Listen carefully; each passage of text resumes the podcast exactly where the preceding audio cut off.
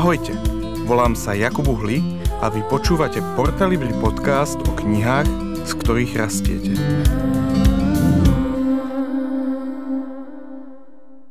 Tak eh, ahojte, milí poslucháči nášho Portalibri podcastu. Eh, toto je asi predposledný diel pred letnou pauzou.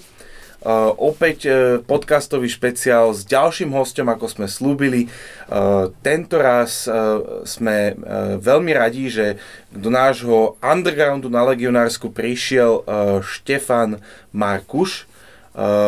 To je vlastne otec nášho predsedu, ako hovorí Jana Hladka. Tak vítajte u nás. Ďakujem pekne, ďakujem Ahoj. za pozvanie.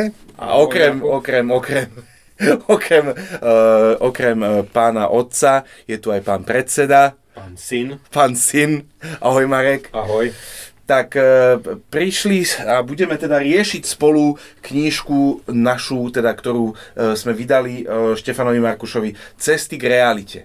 Uh, Marek, uh, Marek, kto je Štefan Markuš?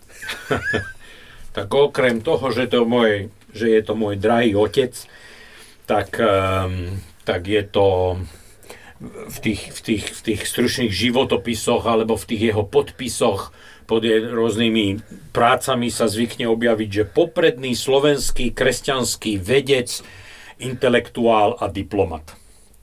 Tak to, to je také stručné zhrnutie, pretože áno, celý život sa, sa venoval vede, to, že akej e, nám môže povedať, a dá sa jednou vetou povedať, že akej vede si sa ty venoval? E, ja som sa venoval fyzike tuhých látok, a najmä interakcii e, hlukového akustického pola samotnou s konstrukciami, s pevnými látkami. Špe- ako, ja. ako hluk a akustické pole ovplyvňuje naše ľudské prostredie. A ja si dokonca pamätám, že úplne špecificky si sa venoval e, šíreniu týchto akustických a vibračných vln v, v, v, vo valcových škrupinách. škrupinách. Valcová škrupina to sa podobá ako na, na konštrukciu lietadla preto si tvoje služby kedysi dávno kúpil projekt Concord. Concord, a tam som bol zainteresovaný na jednom takom projekte, ešte v hlbokej totalite za, za, za socializmu v Československej republike. A odvtedy e, som sa venoval teda šíreniu hlukových polí v týchto tých... tenkostených konštrukciách. No. Dneska, dneska sa nám šíria zase hluky, ale takého sociálneho charakteru, hej, že kto je najhlučnejší v tejto spoločnosti, tak je ten najväčší borec. Tak to je zaujímavé, no, že to som o tom Concorde, mám, neviem, či som to počul, alebo som to počul, ale no super je počuť to znovu. Áno, áno. Takže to tak Čiže to, bol, vedie, to, to bola otcova teda vedecká kariéra, no ale okrem vedeckej kariéry mal všelijaké iné kariéry paralelné či už ako publicista, ehm, alebo ako vlastne človek aktívny v oblasti ehm, ochrany ľudských práv, dlhoročný predseda Slovenského helsinského výboru ehm, a tiež ako diplomat. Niekoľko rokov slúžil ako veľvyslanec Slovenskej republiky v Budapešti, mm. v Maďarsku. Mm. Takže otec za, za svoj život z toho stihol veľmi veľa a, a okrem iného teda stihol napísať niekoľko kníh a je našou bolo našou teda radosťou a potešením, že sme mohli k vydaniu niektorých z nich prispieť. No, dosť veľmi. Však vlastne sme ich vydali. No. Sme ich vydali. A, a lebo nás proste každý, my ako poslucháči vedia, my e, gro našej činnosti alebo väčšina tých našich kníh sú vlastne preklady z anglickej alebo americkej literatúry, ale o to viac nás teší, keď môžeme každý rok vydať e, niečo od miestneho autora. No a teraz máme, toto a, je naša, koľka tá, tento rok už? Tento rok už čo, druhá? Asi áno. No, Lebo, no to je skvelé. Lebo aj minulý rok sme mali nejaké dve, tri, tak No. to, je, to nás veľmi Čiže teší. to je, to je super, keď sa podarí vydať knihu od miestneho autora. A teda pred šiestimi rokmi sme otcovi vydali e, knihu Kto má v rukách náš čas. A podnadpis hovorí za všetko úvahy o fenoméne času v prieniku fyziky a biblického zjavenia. Čo už naznačuje taký ten, ten otcov záujem o tie prieniky. A, a teda tá najnovšia kniha sa volá Cesty k realite a nejakým spôsobom tak voľne nadvezuje e, na tú predchádzajúcu, a ho, predchádzajúcu knihu a ten podnadpis tej novej knihy sa volá Úvahy o zákonitostiach hmotnej a duchovnej skutočnosti okolo nás. Pekne, pekne. Otec Majú sa- aj krásne obalky, obidve. To Áno. vyzerá, ako by to robila tvoja rodina. Áno, to sa zaslúžila. To je radosná spolupráca s mojou sestrou Svetlankou, ktorá, ktorá robí tie, tie skvelé obálky a to zalomenie. Tak to, to ešte sa inak dá zohnať, tak to má v rukách náš čas. Ešte Ale už je takmer vypredaná. takmer vypredaná, čiže rýchlo, keď ste si to vypočuli, berte, kupujte. Nebude. No, tak e, poďme na to. E, Poďme na to. Myslím si, že to bolo vyčerpávajúce, e, čo sa týka opisu života, nie? Či? Akože vyne, No, e, Čo by vynechali si sme... Ešte, čo by si ešte dodal? Vynechali sme svojim? manželstvo, detstvo, dospievanie, e, štúdium na vysokej škole, dosť, dosť sme toho. To je akože zaujímavé je to, že som celý život vlastne prežil v- vo vede- vedeckom prostredí a nakoniec, e, keď som z Slovenskej akadémie odchádzal do dôchodku, tak som sa stal diplomatom. A, a otázka je, že, že jak som sa k tomu dostal. Tak e, po zmene politickej situácie na Slovensku som sa stal predsedom Slovenského helsinského výboru. A naša kancelária bola na jednom poschodí, tam, kde kedysi KDH, kresťansko Sídlilo. demokratické hnutie sídlilo. A na raňajšej alebo poobedňajšej káve sme sa stretávali spolu a tam som sa zoznámil aj s pánom Čarnogórským a s ostatnými e, reprezentantmi hnutia KDH. KDH. A v tom čase hľadali veľvyslanca do Maďarska. A títo ľudia z kresťanského hnutia ma oslovili, že počúvaj, ty vieš maďarsky, nechcel by si ty ísť do Budapešti? To bolo dobré kritérium, kritérium výberu. A ja hovorím, pozrite sa, ja, isté, že ja akože mám rád maďarskú kultúru, čítam maďarskú literatúru, Pijete maďarské viem víno. maďarsky celkom, no nie dokonale, celkom fluent. E, tak, tak som sa ja vlastne dostal na doporučenie v Dzurindovej vlády, prvej, do Budapešti. A to bol neskutočný zážitok. 4, skoro 4 roky v Budapešti a ja som to opisoval vždycky takou metaforou, že že kozmonauti poznávajú mesiac z obidvoch strán toho mesiaca, ale my ho vidíme len z jednej strany. My nevidíme tú odvrátenú stranu mesiaca. A diplomat, ktorý sa dostane do Budapešti, zrazu zistí, že to Maďarsko má aj odvrátenú tvár. A ja som odhaľoval a zisťoval, čo tá odhalená tvár znamená v histórii a v dedičstve a v tom dlhodobom spolunažívaní ako susednej krajiny.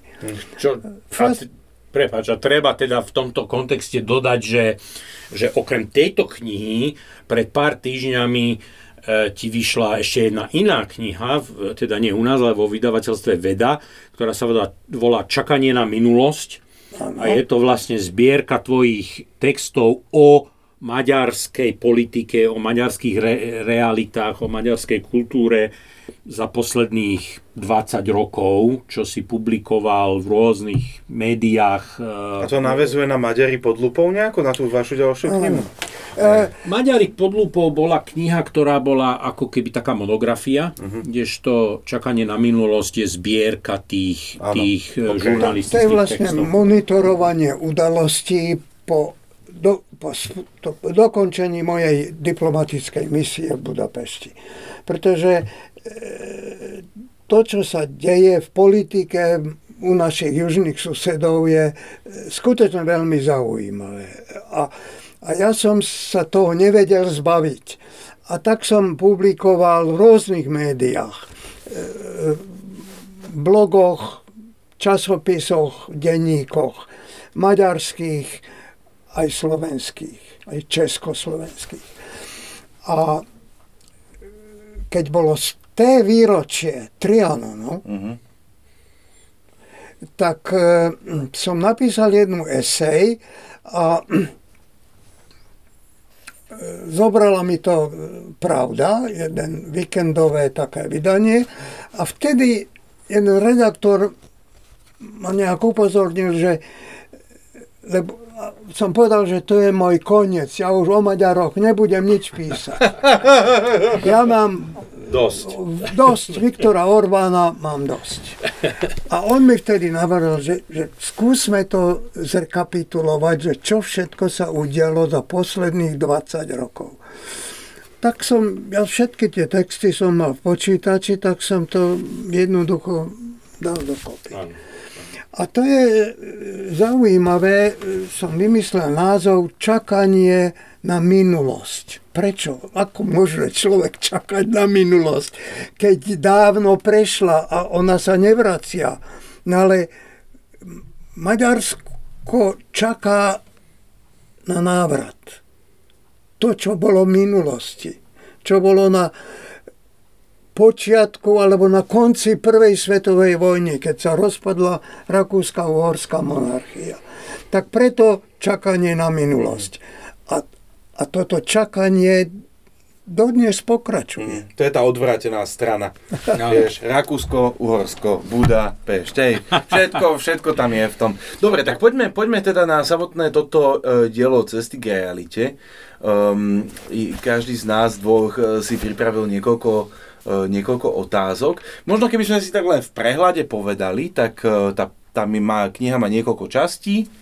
Hej, tej prvej časti uh, tej sa venujete um, uh, viacej aj tomu poznávaniu z toho fyzikálneho hľadiska, z kvantovej fyziky, uh, prístupe k realite, čo, čo poznávame a tak ďalej a potom to prekleniete smerom ku, e, ste vyberete si kresťanstvo, hej, a, a, alebo teda vieru a, a, a poznávanie, a hľadáte to poznávanie e, z tejto strany, z tejto perspektívy.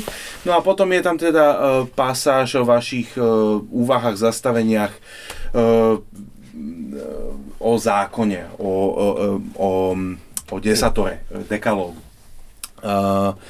A, a mne sa teda páči, že, že vždycky máte ako také pekné zhrnutie, že človek si to tak môže pozrieť, e, že čo to vlastne nasal. Ale teda, ako už Marek spomínal, tak e, u vás je taká veľmi silná teda tá tendencia e, a je to teda, a ty to asi chceš trošku rozviesť, Marek, toho, toho hľadania prienikov, alebo že kde tých, tých, tých dvoch rôznych rozličných svetov, ktoré kladú rôzne, rôzne otázky. Tak Marek, neviem, či chceš asi začať ty so svojou otázkou. No, uh, áno, ja len teda e, nadviažem v tom, že teda aj v tom úvode a predslove uh, ty to oci naz, nazývaš tak skromne, že esej, ale je to taká prerastená esej, lebo knižka má... Esej na steroidoch. tá knižka má statočných 216 strán a v skutočnosti sú to vlastne dve eseje. Um, tá prvá časť, ako Jakub hovoril, sa týka je o epistemológii, Poznaní. o, po, o poznávaní hmotnej skutočnosti fyzikálnej reality. A tá druhá časť je o poznávaní duchovnej reality, um, ktorú ty teda um, si pojal práve cez, cez ten biblický dekalog. Tak povedzme si na úvod, že prečo spojenie týchto dvoch vecí? Teda tá kniha je o hľadaní. Čo je zaujímavé na tom hľadaní je to, že ten hmotný svet, fyzikálny svet, aj duchovný svet e, má isté prepojenia. A čo je fascinujúce a čo mňa oslovovalo už dávno, že obidva tie svety sú riadené zákonmi. Ten hmotný svet je, e, podlieha fyzikálnym zákonom, ktorým nemôžeme uniknúť. Jednoducho svet je daný, tá fyzika o, o hmotnom svete je daná. To inými slovami, keď je nezávislá sa, od nás. Keď sa potknem, tak nemôžem sa rozhodnúť, že či padnem alebo nepadnem. Áno, proste nemôžem ignorovať gravitačný zákon. No. Nemôžem si dovoliť zoskočiť z 8. poschodia a predstaviť si, že sa mi nič nestane. Ale ten duchovný svet, vnútorný duchovný svet človeka je riadený duchovnými zákonmi. A, pre, a prečo je to tak? Keď izraelský národ bol vyslobodený z Egypta a Mojžiš ho viedol cez tú púšť a dostali sa pod Sinaj, hľadali nejaké útočište, nejaké východisko. Vedeli, že majú kráčať do nejakej krajiny. Vyšli z prostredia politeizmu mnoho božstva v Egypte. A vracali sa do krajiny politeizmu, takisto synkretických náboženstiev. A teraz prichádza ten Sinaj, Mojžiš vychádza na tú horu a dostane dve tabule. Zákony. A ja v tej knihe označujem s veľkým písmenom Z. Zákony prírodné zákony zase, e, ich je viac, sú v plurále, vždycky ich píšem malým Z. A teraz e, ten rozdiel medzi prírodnými zákonmi a tým zákonom, ktorý dostal Mojžiš, je ten, že ten Mojžišov zákon môžem ignorovať. Nemusím dodržiavať zákon, že nebudem kradnúť nebudem nenávidieť a nebudem Verný cudzoložiť. No. Za to ma nikto neodsúdi. No, za niečo áno. Je zaujímavé, že mnohé z tých, z tých pôvodných nariadení e, Možišovho zákona sa aj dostali do legislatívy národov po celom svete, hej, čo sa týka vraždy, čo sa týka krádeže. No, ale musia ti na to prísť. Ale da, dal, alebo, áno, islám a judaizmus má, pretože vychádza z Mojžišových zákonov. Áno. Hej? Proste áno, zakazuje vraždy, no ale vraždí sa. A, a mnohé legislatívy štátov proste majú dokonca uzákonený trest smrti dokonca Mojžišov zákon. No, môžeš dovoluje v 14 či koľkých prípadoch dovoluje trest smrti. Čiže nemôžeš sa vyhnúť tomu proste. Ja, nemôžeš sa vyhnúť. Že proste... No ale proste môžeš, môžeš klamať a nejaký policajt alebo súd ťa nepošle za to do, do väznice. Ale nemôžeš ignorovať gravitačný zákon. To je, to je, to je. Ale to je zaujímavé. Nie? A, a teraz je otázka, ja sa snažím odpovedať na tú otázku, prečo je tomu tak. Hej. A zároveň je to teda také vaše hľadanie. Ano. A my sme sa pred chvíľkou bavili, že, že teda ako si to klasifikovať tú knihu, že je to, je to apologetika, je, teda, asi to nie je teda e, výchova detí, nebude to ani, ani e, nejaký management, manažerský nástroj. Um, je to možno v niečom taký duchovný možno rast a, a apologetika. No a keď ja rozmýšľam na tou tému apologetiky a ja som to aj hovoril, že uh, keď sme sa raz s Janou bavili o, o jednej inej knihe, uh, že, že som si tak uvedomil, že, že človek, ktorý je neveriaci alebo agnostik, tak častokrát nesiahne po apologetických knihách, alebo respektíve tie argumenty ho nemusia nejakým spôsobom presvedčiť. A že mňa teda zajímalo, že, že čo si vymyslíte o takýchto, o, o, takom, o takýchto myšlienkach, hej, že um, Hej, a ešte predtým zaujímavá otázka ju pre mňa bola, že, že keď, keď si predstavujete vá, vášho čitateľa, keď ste to písali, tak uh, koho ste si vlastne predstavovali? Uh, to je taká dvojitá akého, otázka. Akého čitateľa ty tak podvedome oslovuješ? Tak. Uh, oslovujem všetkých tých, ktorí sú chtiví niečo vedieť. Uh, ktorí sa chcú vedieť viac o svete, tom fyzikálnom, o, tom re, o tej realite. Pretože veľakrát si myslíme, že realita je to, čo, čo práve je. A to je ten omyl. Mm-hmm. Realita je práve nie to, čo je.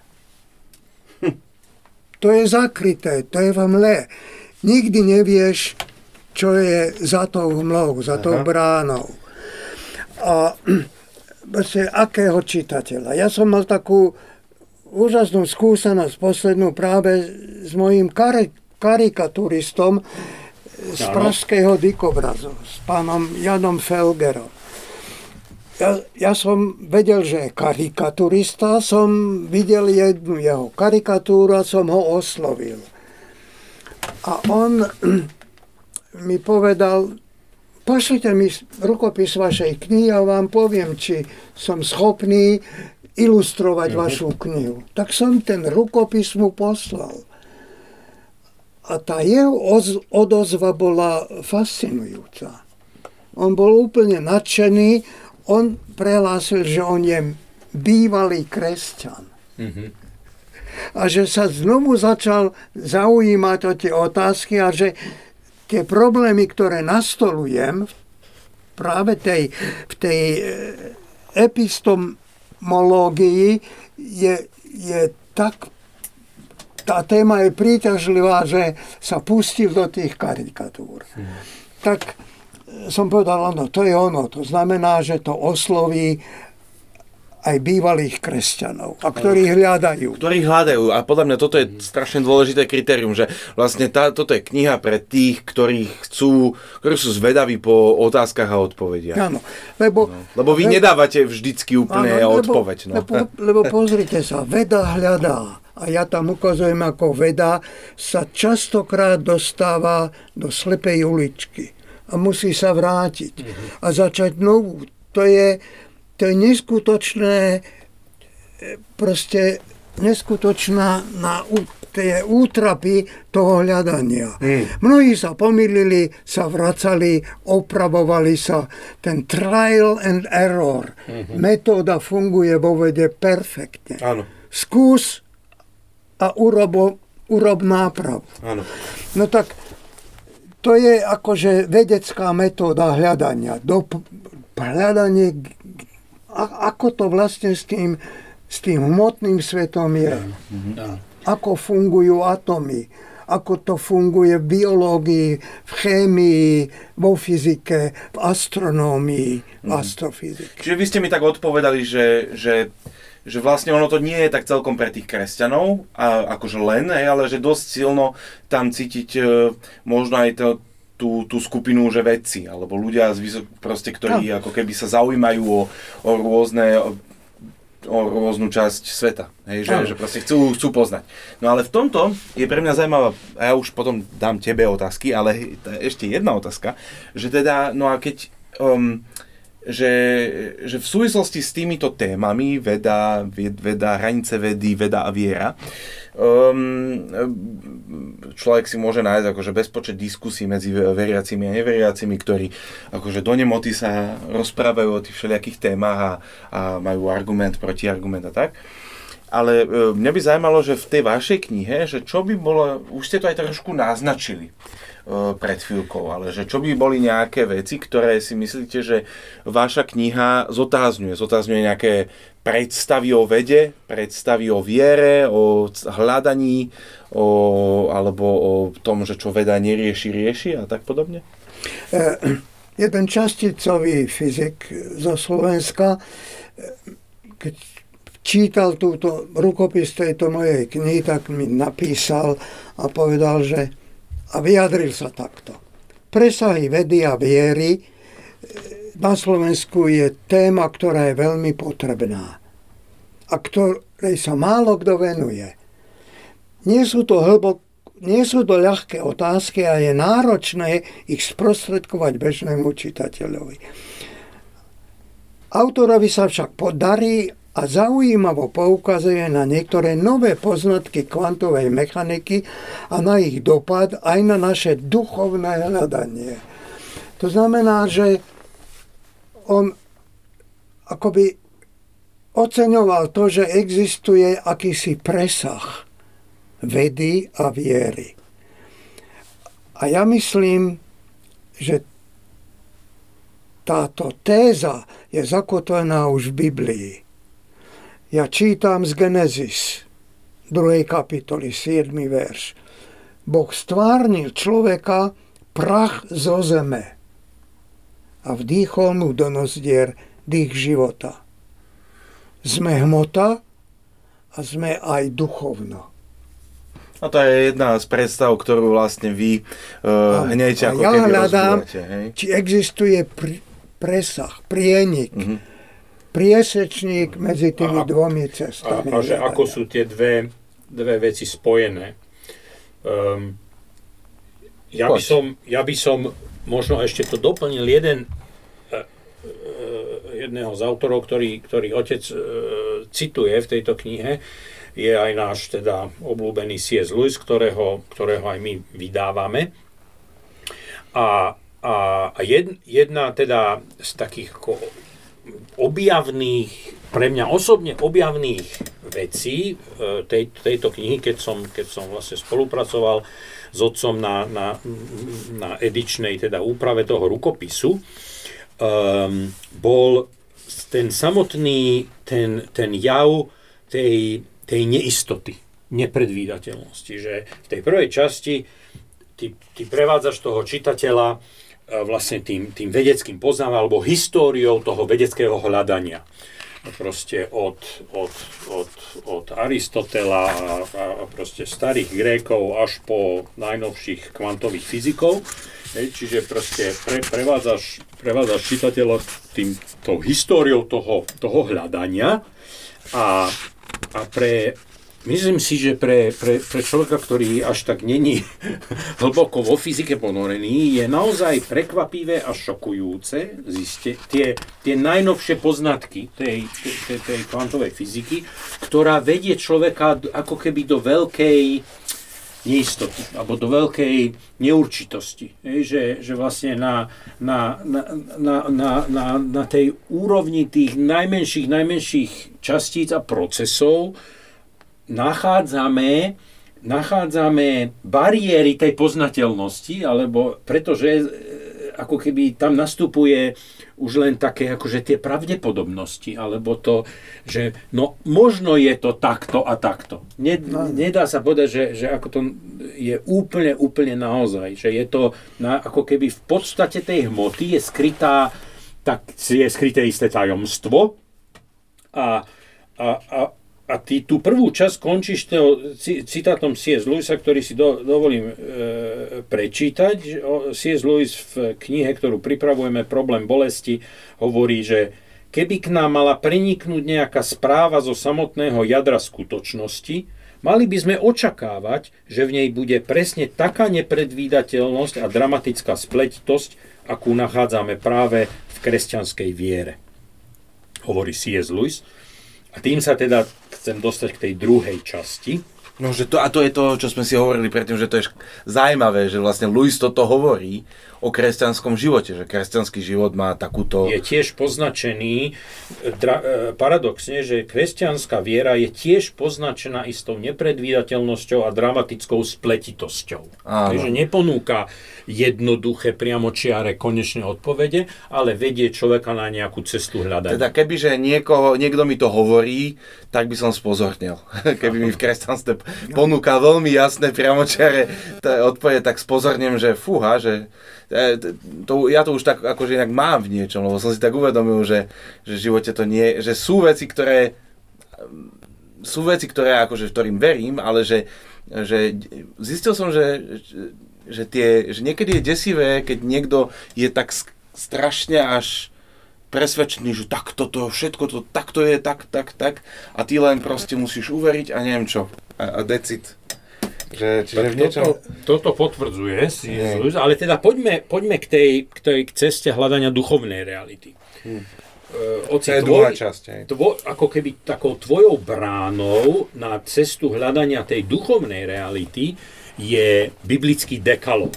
že zo všetkých možných prístupov, ktoré sú určite rôzne prístupy sú možné. Ty si si, hore. že aj, aj len v rámci Biblie by si človek mohol povedať, že, že, hej, že, že, že sa dá pristúpiť k tej téme rôznymi bránami.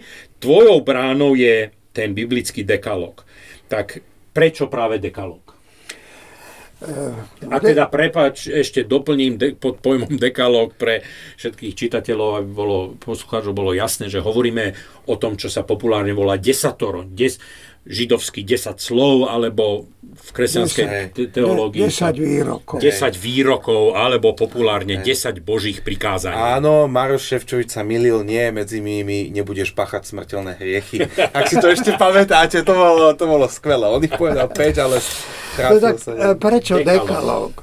Mm, tak um, má, má to také historické pozadie, pretože keď človek číta Bibliu, kresťanskú Bibliu,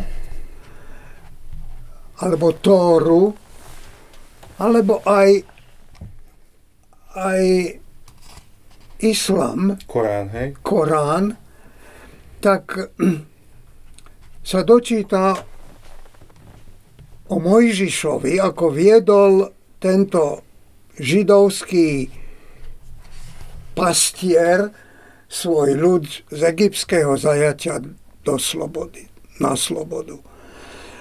A teraz Boh istým takým zjavením na púšti mu zjavil, že teda dostane novú zem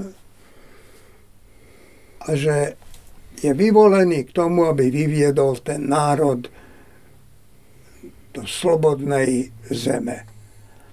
Prichádza po tú horu Sinaj, a tam vyjde na tú horu a Boh mu dá dve tabule. Kamenné a vlastnou rukou vpísané 10 viet. No teraz mňa zaujalo to, že jak je to možné, že nikde inde človek sa nedočíta alebo nevie o tom to, že jeden národ začal svoju existenciu tým, že dostal do rúk základný zákon, ústavu. Ešte nebol politickým národom a už má ústavu. Ale bol menšinou v tom, tom Egypte, no, ktorá sa hla, menšinou, hla, ale ešte, ešte neboli ani v tej zasľúbenej zeme. Hej, ešte nemali ešte, krajinu. Hej. Ešte, a boli medzi dvoma, poli, bo, áno, išli ešte, spo, od politeizmu k spoliteizmu. Ešte sa len chystali do, do tej zaslúbenej zeme a mali zákon. Uh-huh. A teraz a dostali príkaz, že Mojžiš ich musí naučiť. To, čo v tom zákone je napísané. A, a je, je, je Ale potom to ale tie tabule prišli na dvakrát, teda. Lebo on s nimi zišiel dole. On ich rozbil. Bolo tam rozbil. 40 Proste dní, boli, mysleli si, že to asi neprežil, alebo čo. A, za, a tak už tam majú zlaté tela. No, vieš, a vieš akože, že prečo ich rozbil? Pretože e, bol 40 dní, bol, nebol medzi ľudom a oni sa dožadovali nejakej, nejakej duchovnej istoty. O, oni dostali slobodu, ale a t- slobodu si necenili. Oni skôr, tí Židia, sa túžili vrátiť sa naspäť. Aby mali jedlo, príbytok, nechceli byť na púšti, nechcel sa im kráčať. Nech, nech, No. Nechceli tam byť. Oni túžili naozaj po tom masnom kotli v Egypte. Lebo furt máš mannu každý deň, vieš. No. E, Tak e, za, No, a, zaujímavé. a urobili, or, urobili však t, t, t, tú modlu a, a modlili sa k tej modle. To znamená, že človek naozaj má potrebu nejakej nadprirodzenej bytosti nad ním, ktorý nad ním vládne. A Mojžiš e, prichádza s tými zákonmi, vidí, čo, čo ten jeho brat Áron učinil, tak rozbije tie dosky. No. A tam dochádza vlastne skoro k tej situácii, že by, že by všetci zomreli. A že Áno, by vlastne tam bol začalo od ten znovu, konflikt. no, ale tam, čo je tam zaujímavé, je to, že tam vlastne sa ukazuje, že to prepojenie medzi zákonom Božím, teda zákonom duchovným a tým zákonom sveta, zákonom moty existuje, že, že človek naozaj je prach a že potrebuje Áno. nejakú autoritu. A ona tam na chvíľku nebola, to, má, to je tá entropia, hej, že a znovu sa to rozplňa a, a vidím, že potrebujem, nemám to, vytvorím si. Hej, Presne že, tak. Ho, e, No tak dekalóg. dekalo. Dekalóg toto je ten...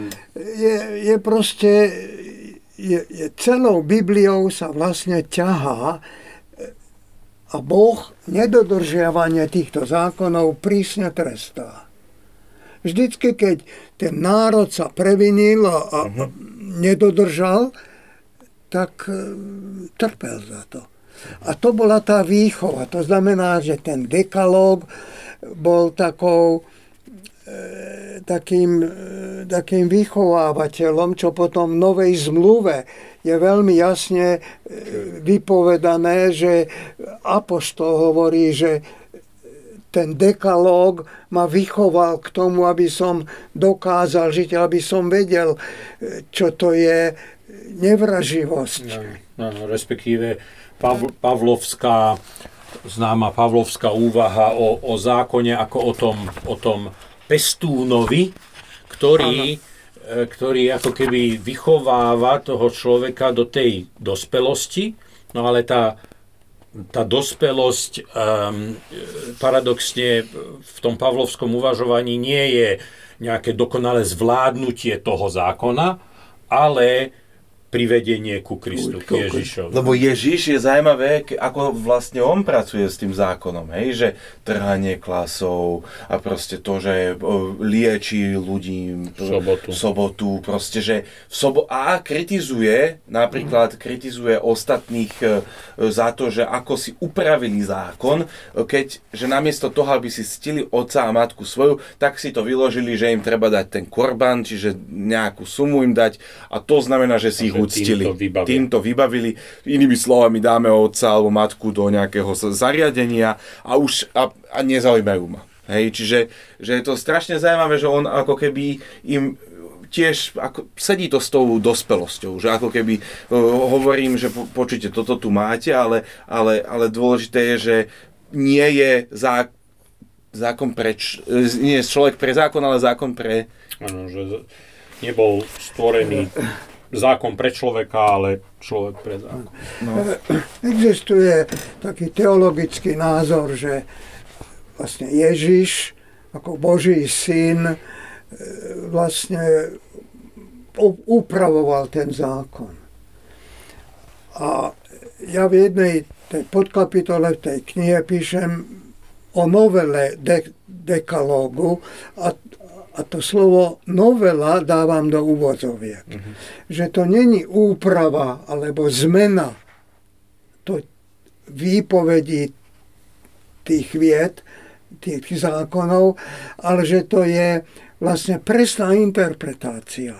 Čo to znamená? Mm-hmm. Keď, keď Ježiš hovorí, že už si zosmilnil, keď si sa pozrel na... Dodatok by sme mohli nazvať, nie? Že ako majú... Respektíve... Ako má Američania majú uh, dodatky k ústave. No, no, no, že aby to dovysvetlilo, že čo to vlastne znamená. Respektíve, tuto ty, ty používaš um, a na základe teda tej, toho pavlovského uvažovania o tom pestúnovi, e, na inom mieste používaš ten, e, ten výraz ako smerovka. Že zákon ako smerovka, ktorá ukazuje k ešte hĺbšej realite, ktorou v, v tom pavlovskom myslení je samozrejme ten vtelený Ježiš, ktorý prišiel ten zákon naplniť. Čiže zákon ako ako tá smerovka, ktorá ukazuje tým správnym smerom. Lebo keď sa z nej stane cieľ samotný, hej, keď by sa zo zákona stal samotný len cieľ, tak kde potom je Ježiš v tom celom? No, no.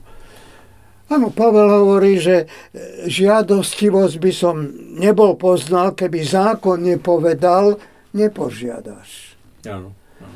To je proste upresnenie alebo jasný výklad, čo vlastne ten dekalog znamená aj v novozákonnej dobe. Mm-hmm. Samozrejme, že, že existujú problematické pasáže, dajme tomu s príkazom nezabiješ. Lebo Mojžišov zákon kapitálny trest povoloval. Trest smrti, no. Keď si človek cudzoložil zabiť, ukameňovať. Zabil chlapíka, čo rúbal stromček, nie? Na šabat.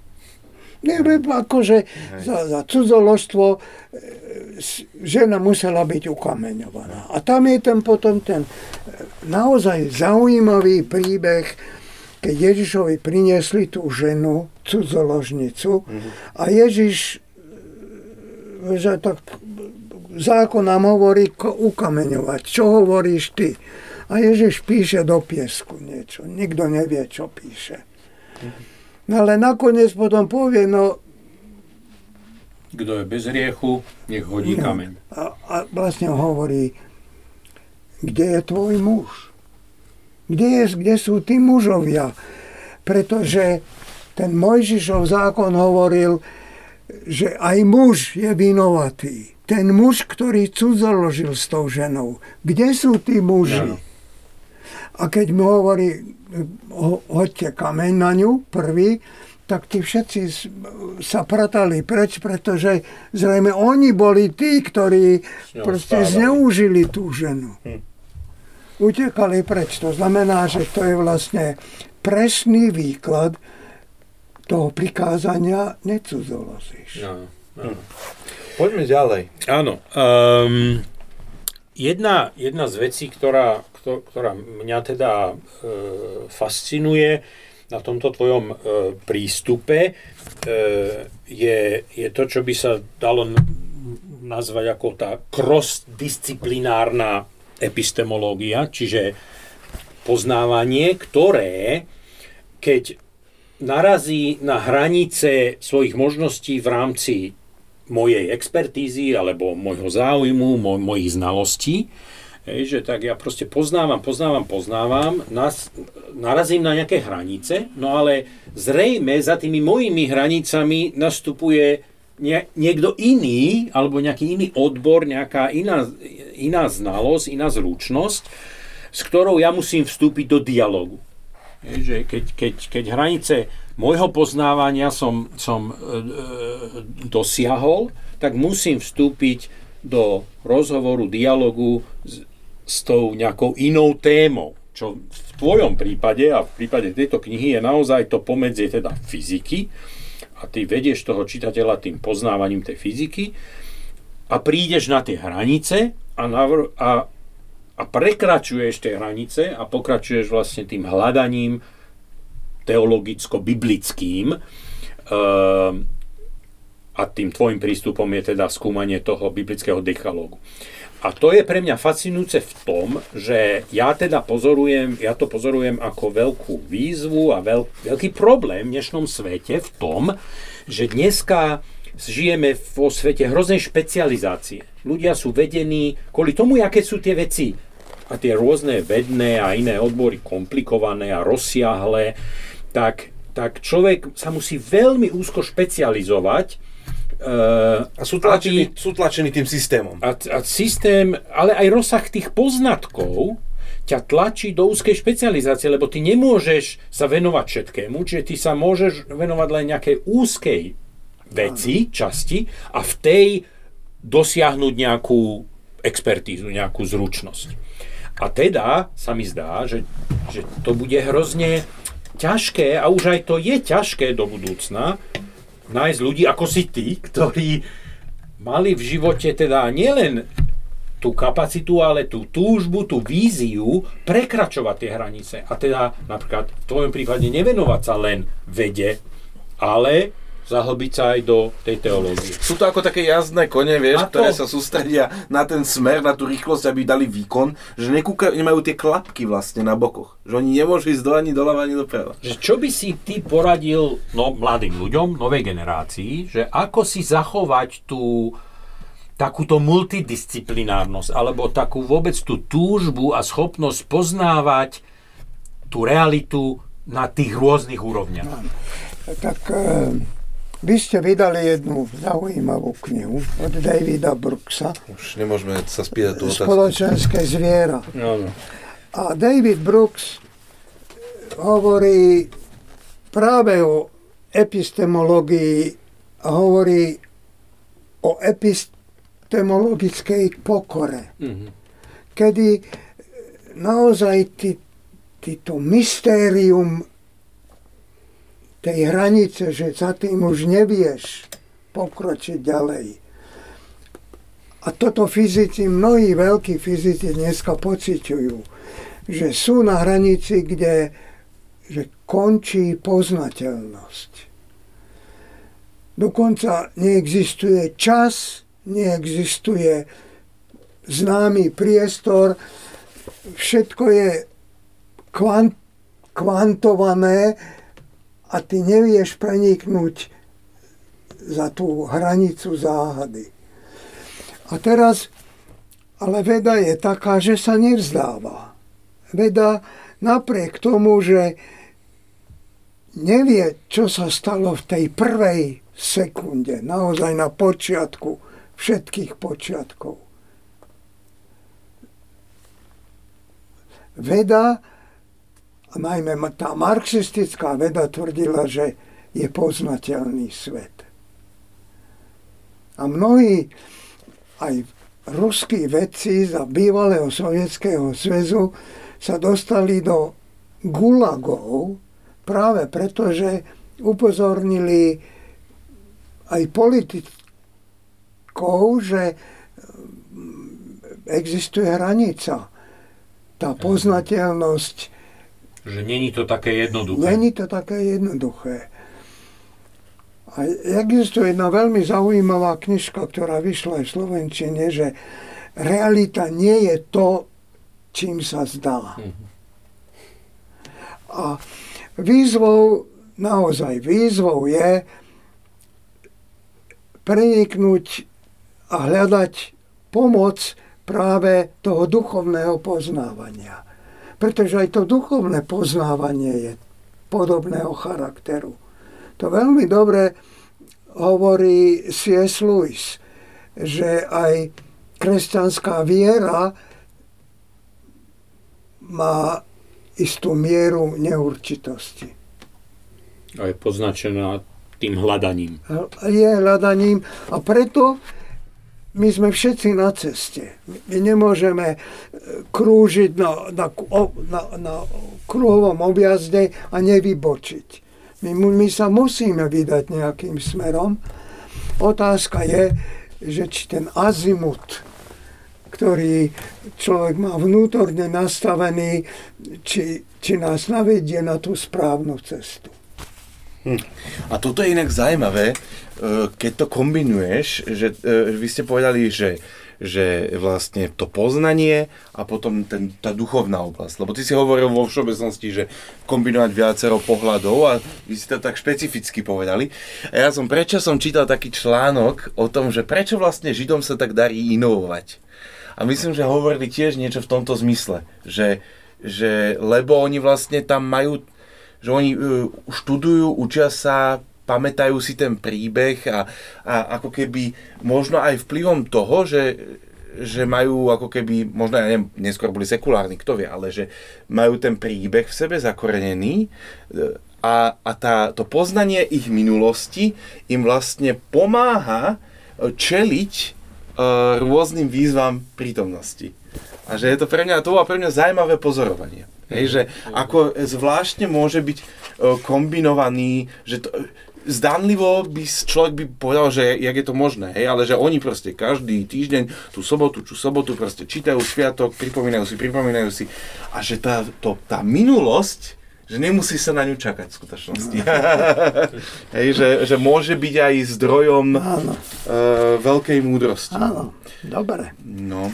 Uh, tak ja som mal tú otázku k tomu, že takú len takú oddychovú, že, že akú knihu e, našu máte radi a čo by ste odporúčili okrem svojich a, a študijnej Biblie, ale vy ste teda už povedali toho Brooksa. Ocitoval Davida Brooksa, ktorého citát sa aj objavil vlastne na, na, na obálke tej knihy a teda David Brooks presne to no, hovorí. Akože mňa len akože zaujímalo, lebo som nevedel dopátať, či ten David Brooks je kresťan, alebo čo je on zač.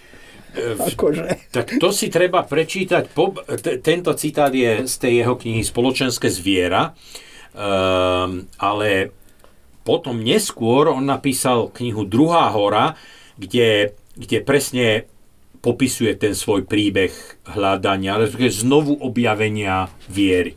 Mm-hmm. On, on, on je z takého liberálneho židovského e, prostredia amerického, ale, ale cez teda aj takú svoju životnú krízu v tej knihe druhé, Druhá hora popisuje tak, no, taký je svoj, inšpiratívny. V každom prípade. Svoj ako keby návrat, návrat k Bohu. No, um, môžem čítať? Áno, ako, môžeš, môžem... prečítaj nám prosím úryvok z toho úvodu. Dobre. Putovanie na cestách poznávania fyzikálnej reality sveta opisujem skúsenosťami velikánov vedy, ktoré cestuje čas. Na druhej strane cesty do sveta duchovná sú vždy osobné. A v nejakom prípade ich nechcem prezentovať agitačne. Skúsenosti z ciest k hmotnej realite však povzudzujú aj pútnikov na cestách k duchovnej realite tak ako veda na cestách poznávania ešte nedorazila do cieľa, ani pútnik kráčajúci krajinou spirituality sa nedokáže zbaviť neistoty, či ide dobrým smerom. Sme stále na púti. Hľadáme, blúdime a dúfame, že raz do cieľovej stanice dorazíme. Chceme sa podeliť s vlastným objavovaním a najmä poctivo reflektovať vlastné tápanie. Mojou snahou je zmysluplne odpovedať na tri otázky. Prvá. O aké cesty ide? Druhá. S čím sa počas putovania musíme zmieriť? Tretia. Čomu sa na cestách k realite môžeme naučiť? Ten, kto na stranách tejto eseje očakáva odpovede na iné otázky, bude sklamaný. Pri hromadení skúseností všetkých pátračov reality som bol spočiatku v zajatí naivnej predstavy, že realita, fyzikálna či duchovná, je uchopiteľná subjektívnymi zážitkami zainteresovaných osôb. Osobné skúsenosti ma však presvedčili, že zážitky ľudí zvádzajú a môžu sa stať príliš rýchlou skratkou k skutočnému poznaniu reality. výchova v kresťanskej rodine, skúsenosti s totalitou, vysokoškolské štúdia, čas zasvetený základnému výskumu, projekty realizované na zahraničných univerzitách, angažovanie sa v slovenskom helsenskom výbore, cestovanie, skúsenosti v diplomácii a intenzívny život praktizujúceho kresťana ešte nemusia byť zárukou, že človek kráča na bezpečných chodníkoch a najmä správnym smerom. O tom všetkom sa mienim podeliť a najmä upozorniť, že putovanie k realite, akejkoľvek, sa nikdy nekončí. Ak čitateľ bude trpezlivo obracať stre, strany knihy a vytrvá, potom vás da moja púť zaujme a staneme sa spolupútnikmi. Krásne. Tak, cesty k realite. Pozývame vás na ne. Hej, 2022, vydané Portalibri, autor Štefan Markuš. A inak je to krásne, škoda, že sme, vieš, lebo dnes je pondelok po Dni otcov a my to tak, tak krásne sme to ako keby oslavili. Áno, včera bol no, no, otcov. no, no. Dobre, počkaj, daj mi túto, toto, lebo ja tam mám. Si tu menia knihy. tak sme to Dobre. tak rodine. No Uh, poďme to teda uzavrieť, lebo najbližšie nás čaká, uh, čaká host uh, o týždeň a ak, nás, ak sa nič uh, závalného nestane, tak to bude posledný host, ale možno, je možné, že ešte bude jeden. A tento host, uh, nebudem ho zatiaľ um, prezrádzať, ale, ale je to človek, ktorý u nás napísal, teda publikoval, vydal, vydali sme mu niekoľko kníh a jeho jeho priezvisko je zároveň e, zamestnanie stredoveké. takže, takže a ty asi už vieš, o kom hovorím, tak e, môžete sa tešiť o týždeň na ďalšieho autora, snáď aj nejaké čítanie a, a veľa, príbehov a múdrosti. Tak e, ďakujem ešte raz, e, Štefán, za, to, za váš čas a za super knihu a myšlienky. Tak a ja ďakujem za pozvanie. Ďakujem aj ja. A prajem, aby čitatelia boli spokojní a, a pustili sa do čítania s takým vedomím, že potrebujú pritom aj rozmýšľať. Áno. A na, to, a na to rozmýšľanie sú tie obrázky vlastne, ja som si tak uvedomil. Vieš, že, ty, že máš tam hutný text a potom je ten obrázok. No, je to v niečom ako Tomáš Komrská e, s jeho zápiskami, len Áno, celkom áno. iné teda. tak ahojte. Ahojte.